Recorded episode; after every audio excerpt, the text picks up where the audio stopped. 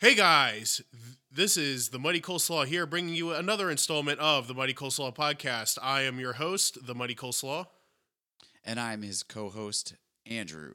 What's going on, everybody?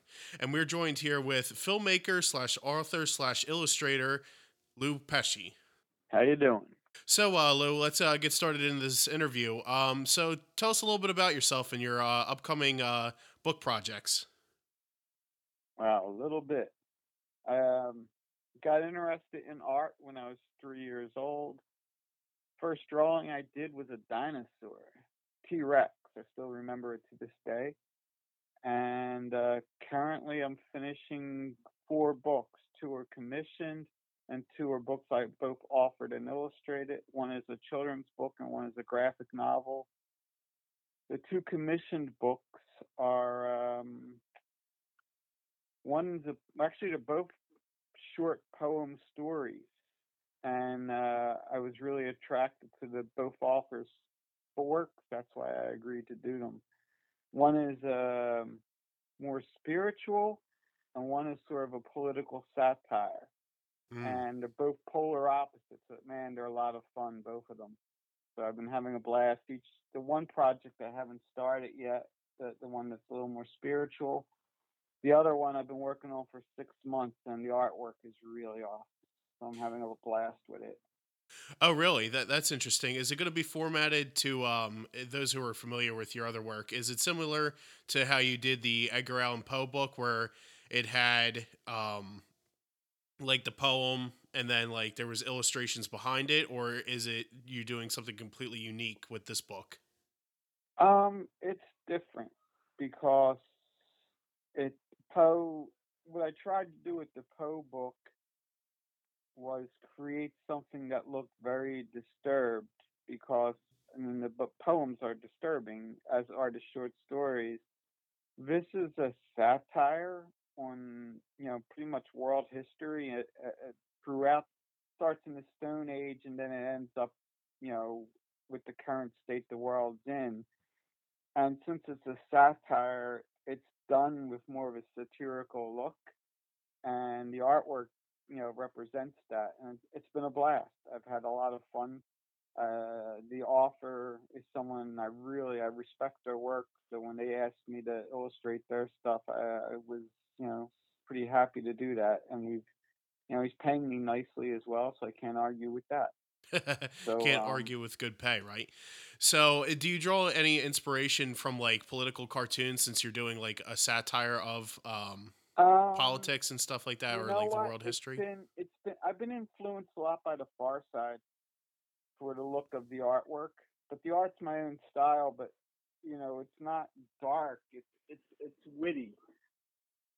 So you know, there it it has to have humor. Like at one point, the central character is instructing cavemen how to kill somebody using a rock, and it's funny, you know. And I came up with the setting, which you know, I was talking to the writer. He's like, "Oh, we need to do this." I'm like, "Okay, well, I have this additional idea, and I I put it into almost like a classroom setting, so it, it's hilarious, you know.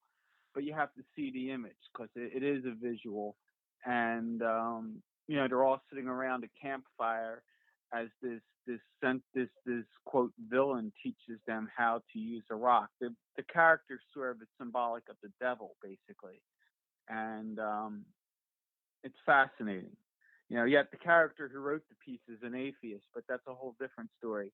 You know, I find it interesting because it's more of a metaphor for how you know greed and villainy will always be entrenched in culture, and uh, I I loved it. The instant I read the poem, I was like, wow, I could see a whole book out of that. So I'm really excited that it's done. You know. It took Yeah. six months to do the artwork, and I look at it now and go, "Wow, I'm really, I'm proud of that project."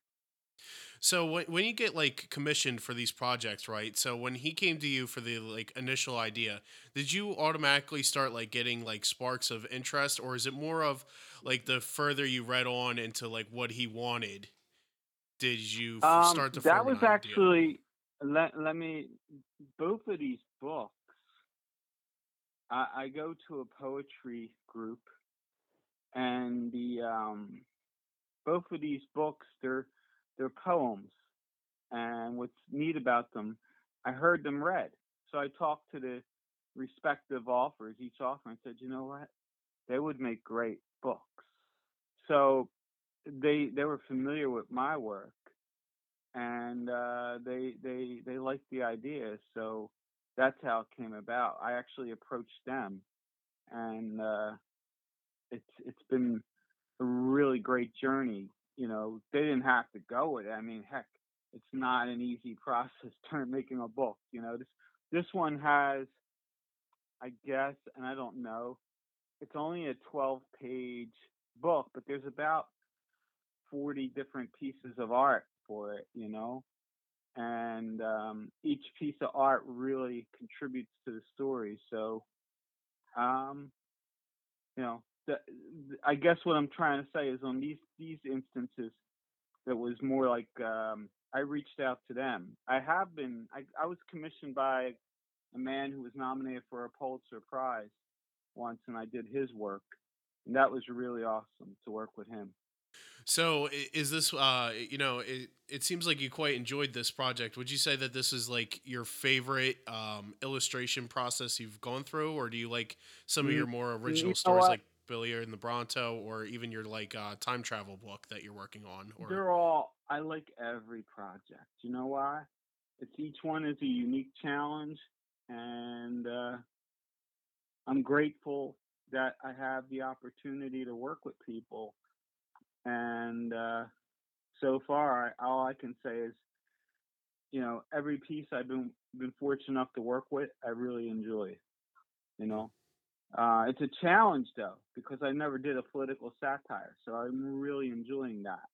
And that's, I guess, that's why I wanted to do it because it was a unique. Uh, you know, it's called Little Men, and it, it's hilarious. It'll be out probably in the next two months, but it, it's really it, it it made me laugh when the guy read the thing. I was like, God, that should be a book, man. It's it's just genius, you know. So I, I really, I'm just grateful to be part of it. It's been a wonderful ride. Yeah, yeah, definitely. So have you found that um, you know, it, is is like uh going from like different mediums of artwork, do you find like similar patterns in it. Like I know that you also have done like uh, filmmaking and stuff like that, and may have made right. props in the past. Have you ever drawn from like you find elements in your own style from like the painting of the canvas to how you make a certain prop look in real life?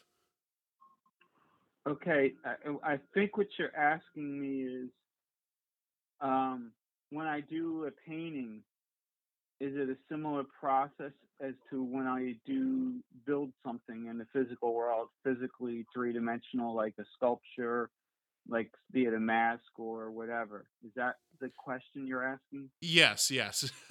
Sorry, I know I put that a little bit complex, and sometimes I drift off. Well, it wasn't that you put it complex. I just needed to make sure I answered it right. right. Because I don't like to. Um, well, yeah, because it's the same process you still have to draw it out. So you draw the swing out, be it a, a mask or be it a, you know, like for this book I'm illustrating, a lot of times I did rough sketches first before I did the finished illustration. And I'd sit down and show the the author and say, "Hey, this is what I'm thinking about." Then he might have an idea. Then we would go back and forth, and um, you know, end up with a finished image, which is, you know, that's the fun of it all. When you get to sit down and bounce ideas back and forth with another creative person, it's awesome, you know, because you got two people who are both interested in telling a story. And in the end, you know, the image will hopefully be stronger. You know, you're not always going to agree, but when you take your ego out of it, which not not always easy to do because there have been times I had to say, okay, this isn't what I agree. Then I would take a step back and say, but you know what? This is uh, it does work. You know, when when you do that, it makes the project stronger. I think you know. Yeah. So have you ever uh, speaking on like you know how you said about how like you might not agree on something has there ever been like a time where you didn't like you had a vision to begin with but as you went along you've changed it and say you know what my first uh, idea say if you were drawing like an elf like maybe you go mm, i didn't like how i did the nose on this and like have you ever like went back and like have originally critiqued your own original vision and made it better or Oh God. Go ahead. Sure. Yes. Uh, I do that every day. Sometimes I make it better. Sometimes I end up wrecking it. Yeah. You know, um, because that's the problem with art. If you're not careful, uh, you can destroy a piece too. You know. Um, I'd like to say I don't do that anymore, but I do it a lot less. Uh, but no, I, I've destroyed many pieces of art because of that. You know. Have you ever had a piece of art where you think you're go- like you're going back to critique it and you think that you've destroyed it, but then you actually sit on it for a little bit and you decide like, Sure. oh, it could work better going this direction. Absolutely. I what I do a lot of times it depends on what medium I'm working with. If I'm working with a physical canvas and I think I wrecked it, I'll put the, the canvas like out of my eyesight for a couple of weeks Mhm. and then I'll look at it like you know two weeks later and see if I can if I see something worth saving in there. Um, what's beautiful about digital, because I love to draw with my computer, all these books I do, they're all drawn on the computer because it saves money. I mean, it, it really does. I used to hate the idea of digital art until I tried it. And then I said, well, what do I hate about this? It's, it's really no different than, you know, any other medium. It's just you're not working with physical paint, but you're still drawing it with digital, you get the advantage of trying different ways of doing something. So I might say, oh, this would look better blue as opposed to orange. And um, I can do that. And if it doesn't, then uh, that's okay because I still have the original, you know? Absolutely. Now, where would you stand on? Uh, do you like things like projects to work on where like you would have to do like more of a like a more I, I don't want to say like bare bones, but like more of like a middle a minimalistic approach to like how features are designed. Like on like say if you're going to paint somebody's like a face on a character or like a creature, would you like to take? Do you think less is more in that sense, or do you like to get more elaborate with your character designs? You know, I, I I think it depends on the given. Oh, it always. I mean, look, this book I'm working on, Little Men. It's different. I mean, I'm working on a children's book, which is done. That's Theo's Adventures in Time, and then I'm working on a graphic novel, a vampire one, a sequel to my first Nosferatu. This one has taken almost two years to do all the artwork, and it should be done in the next week. All the art and each one is so drastically different. And what I like is just to challenge myself, you know. And I think that's the best way to approach it. It's like um, I, I enjoy when I get to get a good challenge, and that's that's really why I took on the Little Man project because I had never worked on a political satire, and I was like, wow, this is really fun, you know, because I love the Far Side. I like all those uh, great cartoons that tackled that, you know, the comic strips, I should say, not cartoons, the the comic strips in that time period that tackled that stuff, but they did it with, you know, finesse, and that that's what made it interesting. So, um, you know, I, I think as an artist, what I enjoy is diversity more than anything else. Yeah, definitely. Now, what do you do with the um the artworks that you've produced that like, you know, wouldn't you that like wouldn't fit into the books or have you been able to incorporate like all the pictures you've done or all the um drawings or paintings, I should say, for like the books? Have Um, you ever had like an image that you go, okay, this would this wouldn't really capture what I thought or whatever? Would you put that as sort of like at the back of the book where you would put like, oh, here's some uh, concept art I've yeah, done I, that done, didn't really fit? Sure. I, I have done that, it's, and that's that's that's cool to do. You know, um, sometimes I just don't bother using them and keep them for something maybe in the future. You know, uh, it, it depends. You know, I mean, there's. I guess I'm saying there's no clean answer. How's that? Yeah. Well, you know, art is always has many many layers to it, and you know, It does, and uh, I think that's what makes it fun. yeah, you know because it's never people it, it's fun it's never easy to create something you know? People seem to think oh you just sit down and no it's a lot of work Yeah. um but it's a lot of fun too you know? And i'm i'm grateful that i have that this talent it serves me well and i'm really grateful you know for the opportunity to work with some of these people. They've really you know the the children ah the the one I'm doing the one that's kind of spiritual that one's so great. I mean and I it, it's it deals with sprites and um it's just a really uplifting message Mm. and I think people will enjoy it. So that's the that's the one I'm tackling after this and I'm excited because again it's I've never done something like that before you know? So it'll be it'll be a good challenge and it's based on a real person too. So that's that's another neat thing. It's not their life story but the character is based on a real person so it'll be fun to to tackle. Now, do you now who would you say um is your biggest inspiration for your like artwork and stuff like that? Is it wow dude that's that's a good question. Um and and my answer is not an easy answer because I have multiple influences. So bear that in mind. Um, in the comic book world, we'll look at that first. Um, some of my favorite comic book artists are Frank Miller, Dave Mazzucchelli. Um, I like uh, Dave McKean, and also um, who the hell else? I'm trying to think of the guy. I know Grant Morrison was one of the writers on Arkham Asylum, and I think it was illustrated by Dave McKean. But that's one of my favorite graphic novels, and um, so they- they've always been big influences on me. Um, art art wise outside the graphic realm, Picasso and Dali are two of my heroes.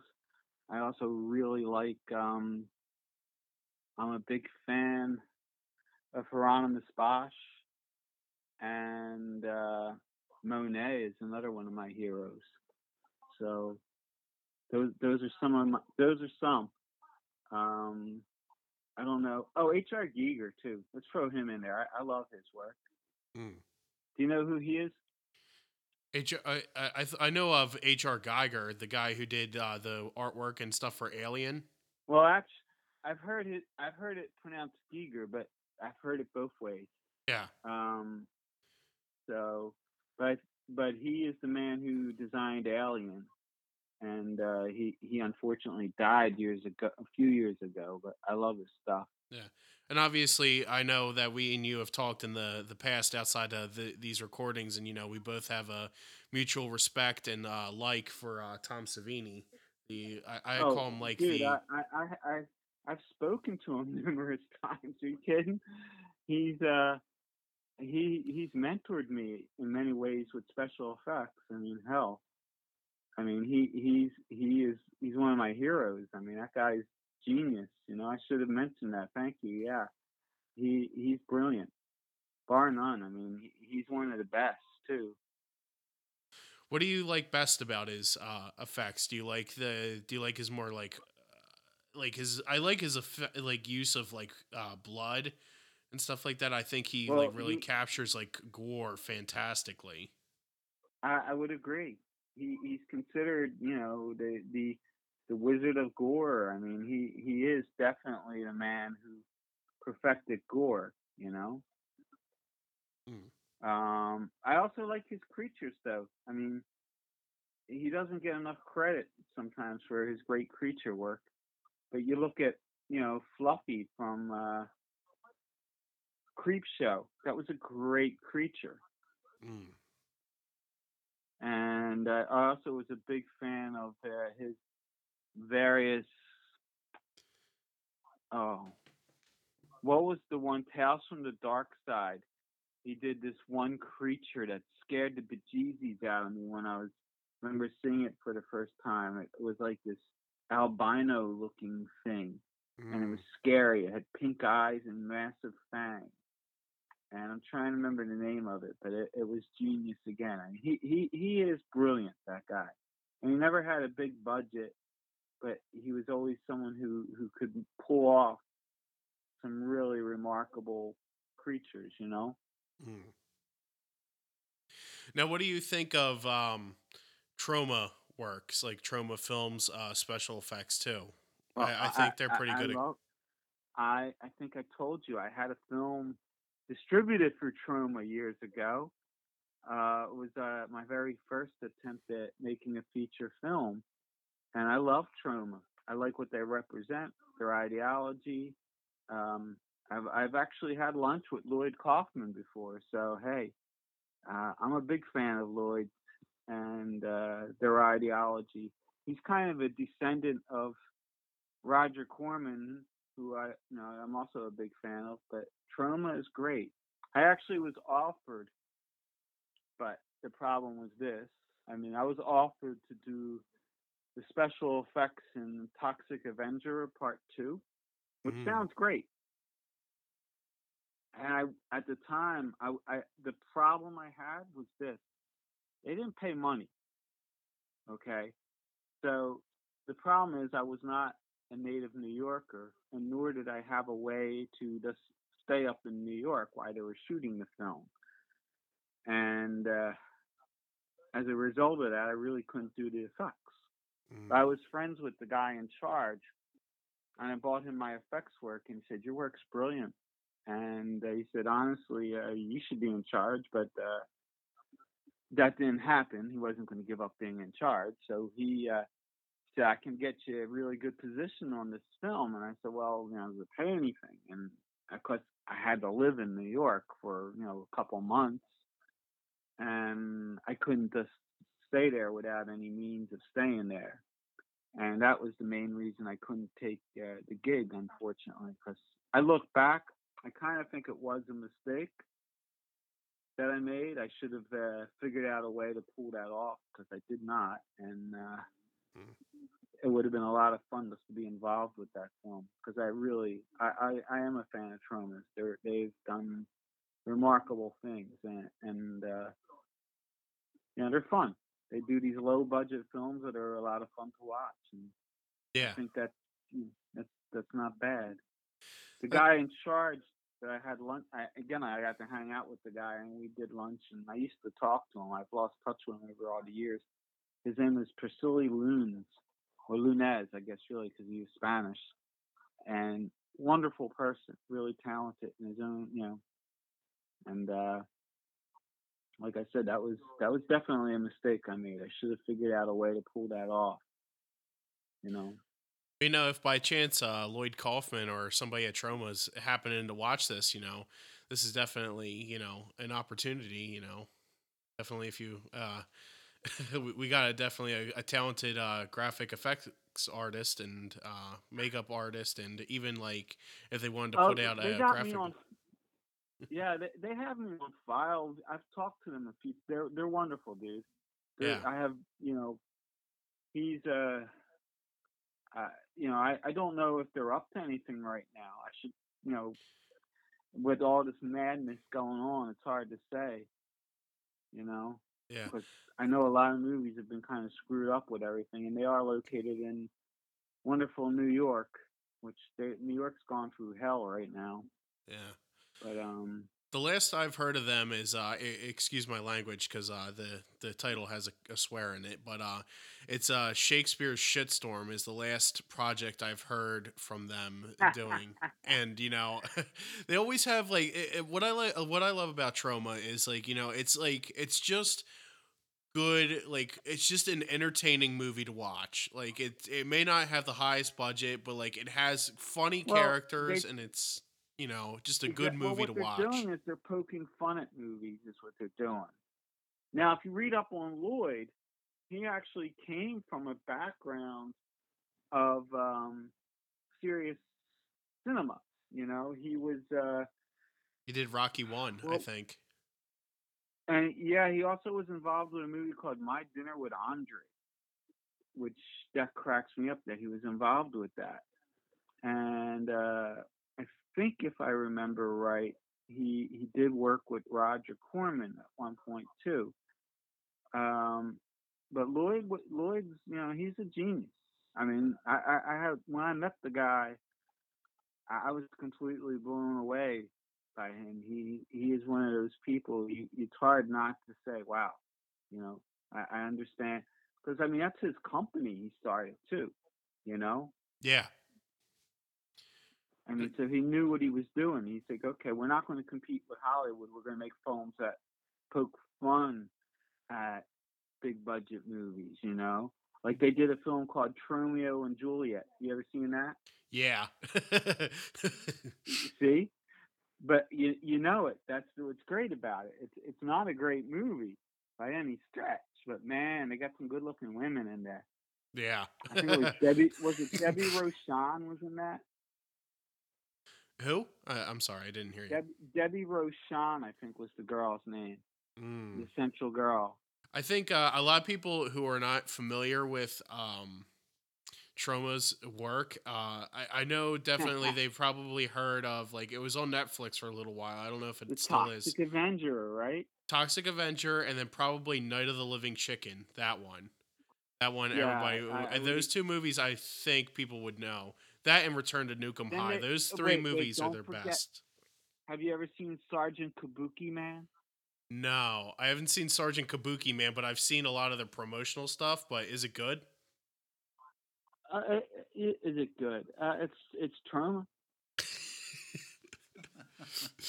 I see the I see uh, Andrew over there. Like he's he's he looks worried because we do like film reviews on this show from time to time, and he's worried that I'm going to say, "Hey, let's watch a Troma movie after this uh, interview." Anything would be better and- than the Mario Brothers film you made me sit through, Chole. Oh God. I mean, Troma isn't meant to be serious cinema. It's a parody of cinema, you know. Mm. And I think that's their genius, you know. And they've managed to survive as an independent film company all these years, which I guess that means something that they managed to pull that off, you know. Yeah. Well, there's really like I it, like Troma's the only like uh um film company that I know of that like pulls off what they do. Like, you know, there's like some YouTube independent people, but they're not as on the scale as Troma is with that. No. And it's uh, you know, you know they have like, you know, indie fa- filmmakers and stuff like that, but nothing like really captures what Troma can produce and what Troma does. And it's a unique style of film and that's what that's what I Oh, really love is, about man. Troma. I mean, it's it's it's not, you know, it, you can't go in, but if you go in understanding that it is a parody, you're okay. I mean, and I think, you know, when you realize that this same guy made was involved with some really non-parody films, but he needed to he figured out a niche market, much like Roger Corman. Roger Corman was one of the first people to figure out the drive-in movie audience. And I mean, there's a guy who made, I, I think, 400 movies to his credit, and they were all independently financed.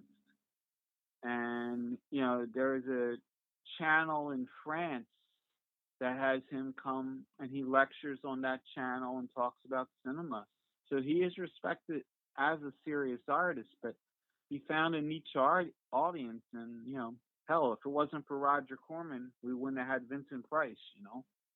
Mm. And he's one of my favorite actors. So hey, I, I like Vincent Price. Now you've mentioned uh, that he's able to capture the drive-in movie experience. Like, were is uh, drive-in films uh, before your time? Dude, they're on right now. You do know that, right? I mean, like, I mean, like they're not few and they're like it seems like it's more few and far in between of finding well, a what I'm saying with Roger, what I'm saying with Roger Corman, what made him unique is he was the first guy to capture, and yeah, he was. He went back to the 1950s. He started, and it's obviously way before my time. But what's cool about him is he was the first guy to capture. He he thought about making films for teenagers, and he was the guy that target art. You know, that was his target audience, and man's a multi multi millionaire from that. And mm-hmm. he's a guy I got to talk to for as well on the phone. He did the intro to my Poe graphic novel. He called me up on the phone and he said, I really like your book. I'm going to write the intro for it. And here's a guy who's been my childhood hero for a long time. And getting a phone call from him and getting to talk to him was one of the coolest moments of my life, you know? No, was that just like an out of the blue phone call, or did somebody help set that up for you? Well, no, what happened was this. I sent them my book, my graphic novel on it's called The Awakened Poe. Mm. And I said, "Look, if Roger Corman likes this, I would like him to write the intro." And a couple weeks passed. Then I get a phone call from his secretary, who's really awesome. I mean, I, I talked to her for like 45 minutes and she said, "Yeah, Roger likes your book, and he's gonna look it over, and if he likes it, really enjoys it enough, then he'll write the intro." So I'm like, "All right, that probably means he's not gonna do it," you know. Right. Yeah. So then I get another phone call from Roger. He says, "I'm writing your intro. I like it." I'm like, "Wow, that, that that's friggin' awesome." You know, and we spoke for maybe 10, 15 minutes on the phone. It was it was pretty cool. That then cool. here, the killer part, and it was perfect because I couldn't have even um, done orchestrated it. The intro arrived right on my birthday, Wow. and that was like, yeah, the greatest birthday present like ever because that's you know one of my heroes writing my intro for my book Yeah. and and it arrived in the mail. It was I still have it. You know, obviously it's signed by Roger Corman, and I'm like, holy shit, you know, that that's that's that's that's pretty badass. Mm. So, um, that was that that's my brief. Now the sad part is we were I was supposed to maybe do some art for a film that never got off the ground from Roger, but we were talking briefly about me doing some artwork for one of their upcoming films, and it just didn't happen.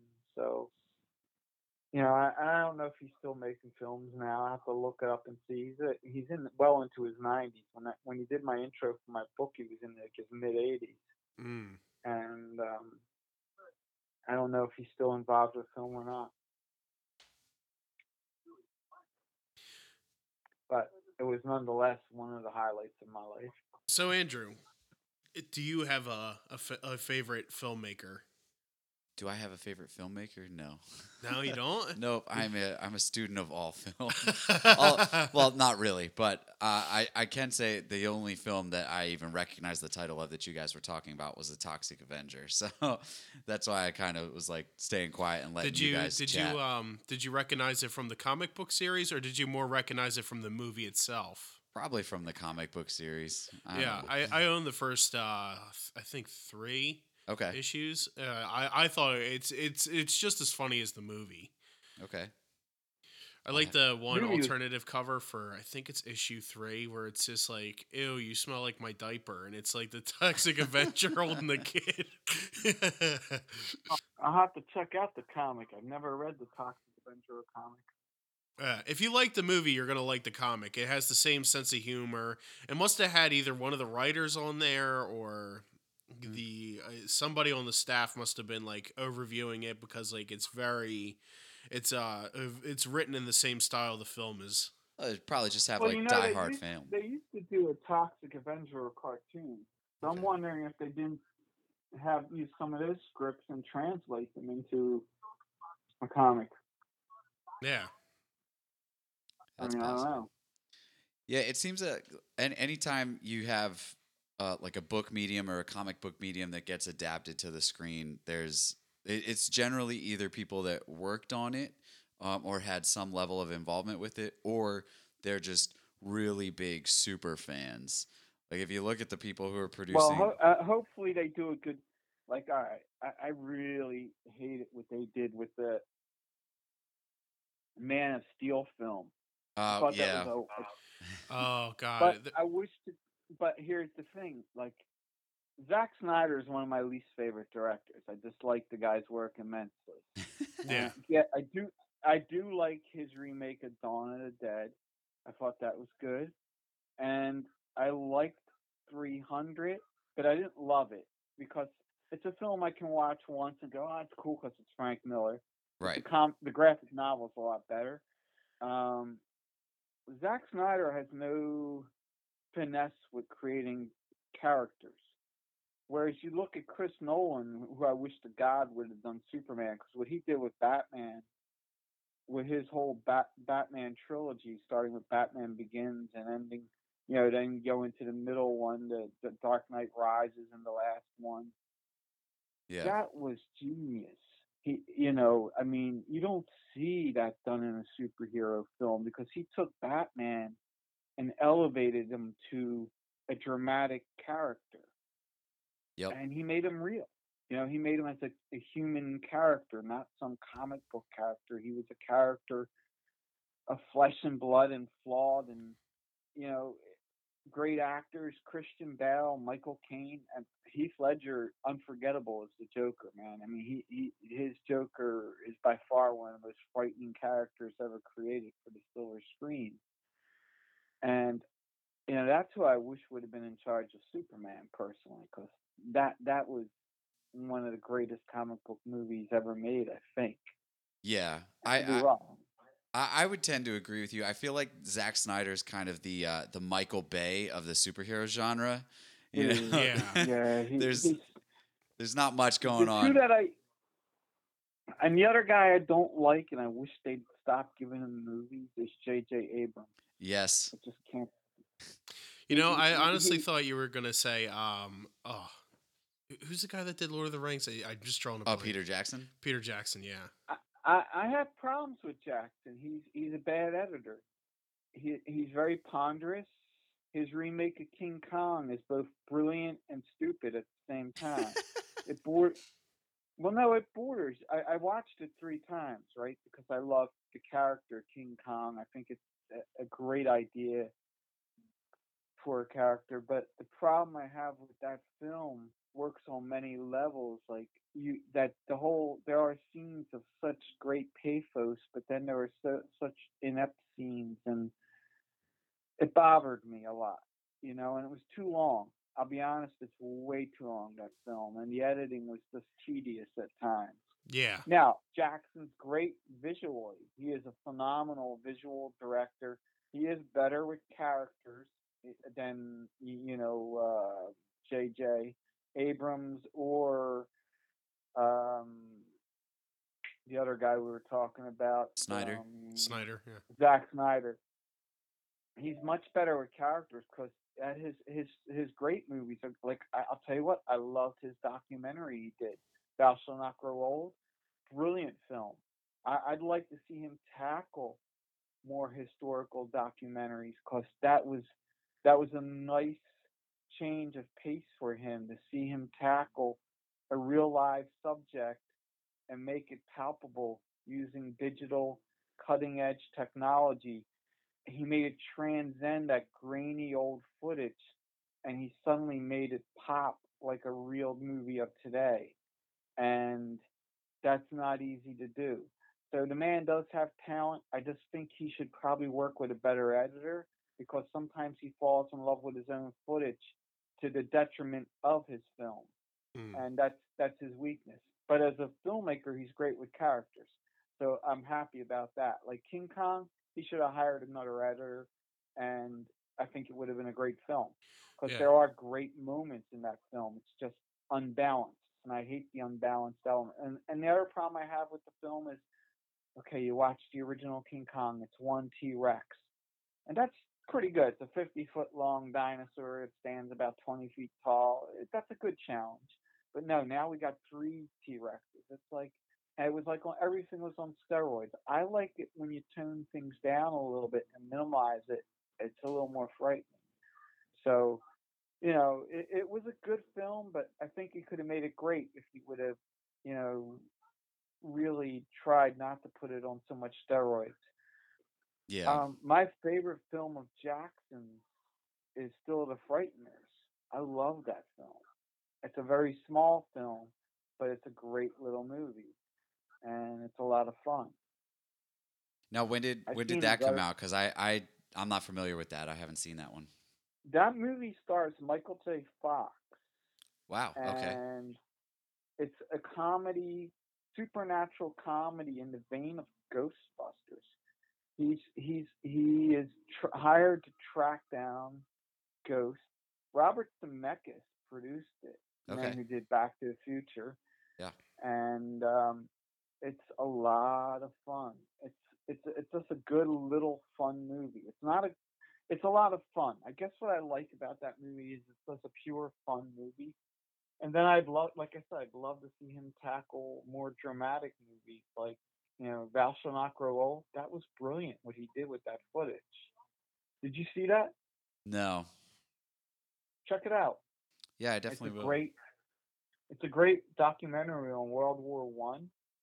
And what he did is he took all this old footage that was grainy and scratchy and used computer digital technology and restored it and colorized it and he made it look much more contemporary. Okay. And then on top of that, because the footage was silent, what they did using um, today's technology, they were able to zoom in on the um, characters' lips and see what they were saying. So they were actually able to put dialogue into these characters' mouths, and it was a silent film. oh wow. Yeah, it's it's pretty fascinating. It's a very a very intricate little documentary, and uh, the technology they employed was really fascinating. So it's it's worth seeing just to check that out. Yeah, I'll have to. I, I remember hearing the title. I just forgot that he was involved with that. Um. Oh yeah, I mean he he loves history, Yeah. and I'd love to see him tackle more of that stuff. You know, because what he did was really thought provoking. Yeah. Now, are you going to be watching the Beatles documentary that he's working on? I know I definitely am. Are you a fan love of the the Beatles? Beatles. Yeah, I mean, how can you? The Beatles revolutionized music, right? absolutely. I mean, they were the first people to use recording technology to alter music, and that's that's pretty impressive. So hell yes, I will be watching that. yeah, They're same. up there. I mean, the Stones might be my favorite group, and the Beatles are right up there after them. You know, the Stones I friggin' love. Yeah, they got Are some you a fan of the classics. Stones? Yeah, I actually on my bookshelf here in our in our little studio, I have uh, Keith Richards' autobiography that I've. Uh, it's it's been half finished for years. I'm hoping that eventually this year I'll finish it. but it's a great. I What- think you'll pull it off. I think so. You know, I'm trying to read a lot more. It's one of my uh, resolutions for this year. So Okay. One of my my favorite songs by the Stones is "Sympathy for the Devil." I, I think that's one of the greatest songs ever written. yeah, I would I You would know? happen to agree with you on that one. Mine's uh my favorite song by them is um a tie between Wild Horses and um Beast of Burden. That's another good song. Yeah. I I also love this song. Time is on my side, yeah. and I don't know the word, the title, but I just happen to love that song. So I'm not going to sing anymore because I suck at singing, but that that lyric is pretty damn good. Well, that and we don't want to Yes, violate any copyright laws, you know. Yeah, yeah, yeah. yeah, okay. Right, because Keith Richards is going to come track me down. Man. Uh, I don't mean, think stranger so. things have happened. We had time traveling John Lennon on. Yeah, that's true. If you got time traveling John Lennon, then hey, you know that that says something. Yes. How how is John doing? I, I, I guess pretty well. yeah, he was, he was good. He was a good sport. Uh, you know, he gave us a lot of trivia we didn't know about. Um, yeah, I, I, I enjoyed that uh, interview. I I don't know how how much. So would you would you would you like to know anything about the the stories behind, like the the storyline of any of my books I'm working on or anything like that? uh, yeah, let's uh t- let's transition into that. Um, so Because otherwise we can talk about Beatles all day. yeah, Um, let me talk first about my Nosferatu sequel. Okay. Because I, I had originally wanted to. I mean, I, the original book, Nosferatu: The Untold Origin, I didn't do to create a book. And I was working with a really primitive computer when I drew both that and Poe. So the artwork's a little more stilted and stiff. So people seem lo- to still love it. It got me a lot of commissions, but compared to what I'm doing with these books, it's like there's a huge difference. Um, the original reason I did that book, I, I lost the ability to read from a car accident, and that was pretty rough. So I, I, I had I decided to create a book to help myself read again. Hmm. And then I looked at it when it was all done, and I said, you know, this is pretty good. It took me like three years to create the first one because, you know, it was pretty slow process. I have lately now from this car accident, I still have dyslexia, and it sucks. Mhm. But learning from scratch all that stuff is tough. So I created that book. And I said, okay, well, I wasn't going to make a, a graphic novel out of it, but I decided, you know what, this is pretty cool, so I'm going to put it out there. And then I did the Poe book for the same reason, but that was more just because I love Poe. And now I've gotten more sophisticated software, and it's many years later, uh, I've decided, you know what, I'm, I'm going to tackle these because I had a trilogy in mind. Hmm. So the second book is, you know, how this character is resurrected and he becomes a messiah type character of sorts. And it, it's a wild story. It's a supernatural mystery, if you will. It's kind of a thriller slash mystery all rolled into one. And I think people will enjoy it. It's got a lot of crazy characters from various silent horror movies. Everyone, mostly German, because Nosferatu's German, so the other characters are German, except Yeah. for the werewolf. The werewolves are just werewolves, you know. And um, it'll be. I'm curious as to see how people enjoy it because it's been a lot of fun creating this book, and Mm. it's been nearly two years to do all the artwork, and it's almost done. So that's that's the part that I'm excited about. And the children's book I'm working on my the one I offered because these are just the books I wrote. It's about a time traveler, and he goes back to various time periods. And he's only 12. He invented a time machine, and he wants to go talk to Einstein. So he goes to see Einstein as well as go back to the days of dinosaurs and various periods in time Hmm. and it's the story is his adventures slash misadventures through time. So again, it's that's more of a fun read, but it does teach a good lesson to people at the end because I always try to put something in there that will benefit people for reading it, especially if it's a children's book, Yeah. you know. And that one has about 60 paintings. That's only taken me about a year, 60 to 80 paintings. But the hard part was getting the story right. Hmm. The artwork was pretty easy. Now, will this story connect to your previous uh, endeavor in Billy and the Bronto, or Not at all. Okay?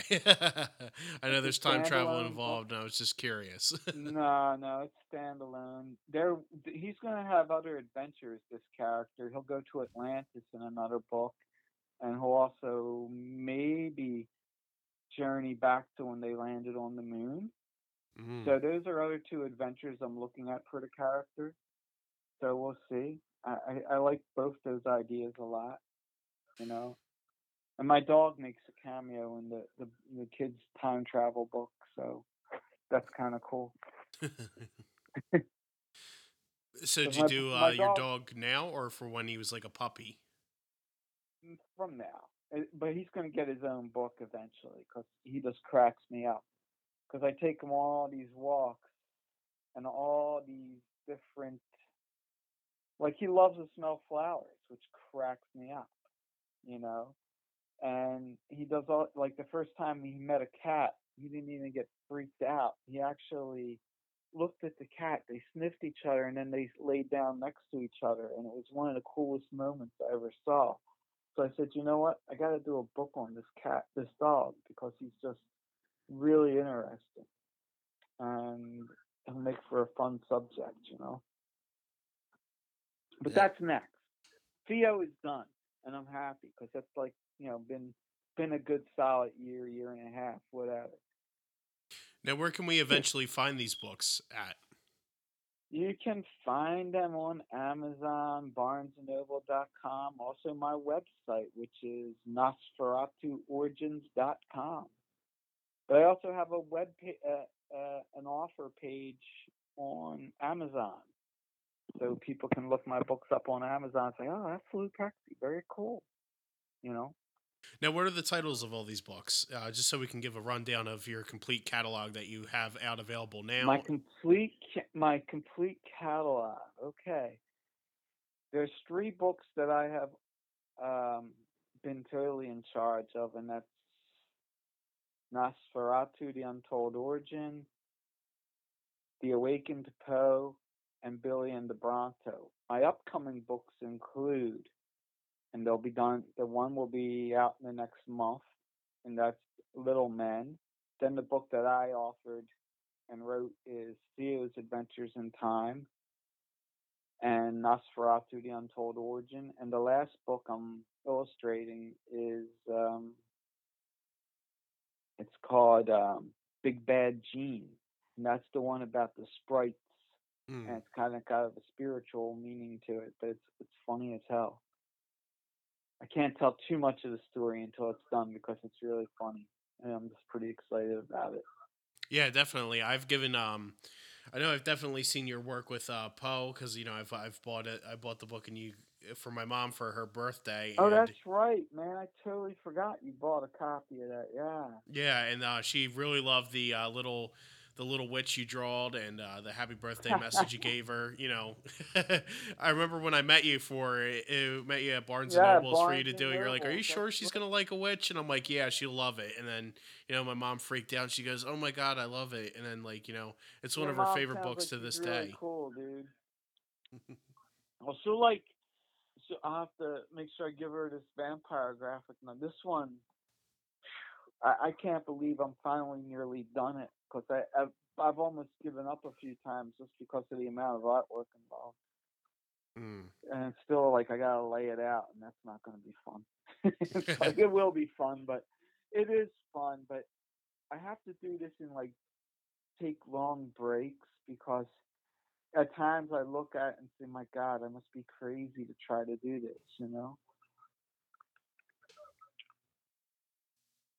But how uh, now? What are you working on? You got any film projects going on now? Not not currently. Uh, currently, I've been just mainly focusing on the um, podcast, and I've been trying to like you know wait for the world to calm down a little bit if, before I start getting back into filmmaking per Yeah, se, you. and so it's more of a thing that I'm gonna have to give time for. But you know, we got big plans for the podcast in the future. I hope uh, if if some guests get back to me, you know, that's all. It's all uh, given given pull. You know, as they say. I'm probably just butchered that saying, but uh, It's all good. but, you know, uh, do you got any more questions f- for uh, Lou, Andrew? uh, the only real question that I had, um, if Go if you could like have a bucket list project, whether it's getting commissioned to do a particular painting or write a book or work on a film project that you're, you know, a big fan of, what would it be? Wow. I like that. I would like to turn my graphic novel, Nosferatu, The Untold Origin, into a movie. And I'd like to do it how they're able to do animation nowadays. Mhm. So I'd like to do it like with animation and make it a realistic drama, but do it all digital animation. I think that would be wild. Mm. That would be pretty neat. Now I would just be supervising because I don't know how to do computer animation, but I'd be okay with that. You know, I think that would be a lot of fun, and So it would do be interesting because go ahead. uh, so would it be like um I know it's been a while since they have made like an adult animated movie. Like would it be something similar to like how Wizards or uh, Heavy Metal was made? Like it would be more catered No, I would want it to look. I would want it all done with computer animation, and I'd like it to look on the level of like Lion King, but I'd want it very surrealistic. But what's great about computers, you can create any style you want. I mean, right now they're making a movie, but I don't know if it's going to get released now because it was supposed to be released before COVID. They made a film with James Dean as the lead. oh and wow. Th- Right, but he's dead, obviously. Yeah. They did it all with computer graphics. Now, here's the catch to it they didn't have a person doing motion capture like in the previous ones they Mhm. used to do. Now they were able to do the whole thing via computer, and they've gotten that good with the technology where they can do that. And all I know is the movie was supposed to come out like two months after COVID, but then when COVID broke, they were like, nah. So I think they probably shelved it and are waiting until things calm down because that's something that you want to see in theater. Because everything I've read about that film sounds revolutionary, and the, this film studio plans to do that with other actors too, like take them from the past and have them interacting with current actors. And if you can do that photorealistically, I mean, I think that would rock. Like, I'd love to put a have Humphrey Bogart act in a movie with, let's say, Jack Nicholson. You know, yeah, that would be really Jack, cool. Jack doesn't even act anymore, unfortunately. But I love Jack. He's my favorite actor. Um, but that would have been badass, you know, where you get like uh, John Wayne to act alongside Clint Eastwood, and or you get uh, whatever. My point is, they can do that now, and I'm really intrigued with that technology because, I mean, Lion King blew me away, the new remake, because it looked like real friggin' lions, and yet the whole thing was computer animation. You know, they didn't they didn't use real lions. They couldn't shoot real lions and have them talk, but it sure as hell looked like they did. Right. You know? Yeah, that's cool. Um, or even did you see the movie Rogue One? Yeah. You know, Peter Cushing in that film was a computer graphic. Yeah, yeah. They they used I, I forget Grand the actor's name. Or also Carrie Fisher, because they had her young in that movie when she was 18. Yep. Uh, but but she obviously wasn't 18 anymore. But they they went in and recreated her, and I think that's really intriguing that they're capable of doing that on such a level. You know, Yeah, it is. It the so technology. be my. Now, if I couldn't do it that way, I, I would then have the whole film done with actors, and then have the backgrounds all done digitally and put in, so that the whole film would have like a painted quality, but it would all be done so in computer graphics, so that the backgrounds moved with everything, so it had a three dimensional quality to it you know but if they said oh we can't afford your really big budget idea but we can do it this way i'd be like that's good um, that's acceptable i always have a plan a and a plan b you know Yeah. But uh, I, I think we hit a good point here, and uh, I think I'm gonna we're gonna wrap with that. Uh, just uh, give a rundown of where everybody can find your books and your website again. Okay uh, the website is nosferatuorigins.com that's n-o-s-f-e-r-a-t-u origins.com you can also just find me on facebook if you're interested in getting any books and you can't find them message me and I'll, I'll, I'll hook you up um, or you want me for commissioned art. And um, you can also find them on Amazon and BarnesandNoble.com. Okay. Guys, thank you. It was a pleasure talking with you. Yeah, yeah. Thanks for coming on the show. All right, guys. I'm the Mighty Choleslaw here, bringing you another installment of the Mighty Choleslaw podcast. I'm joined here with my ever faithful co host Andrew. and also our guest. Lou. Yeah. Make sure to check him out and his books. And uh, if feel free, if you're ever so inclined, to hit him up on Facebook and on his website. Check out his books. And yeah, this is Mighty Choleslaw signing out.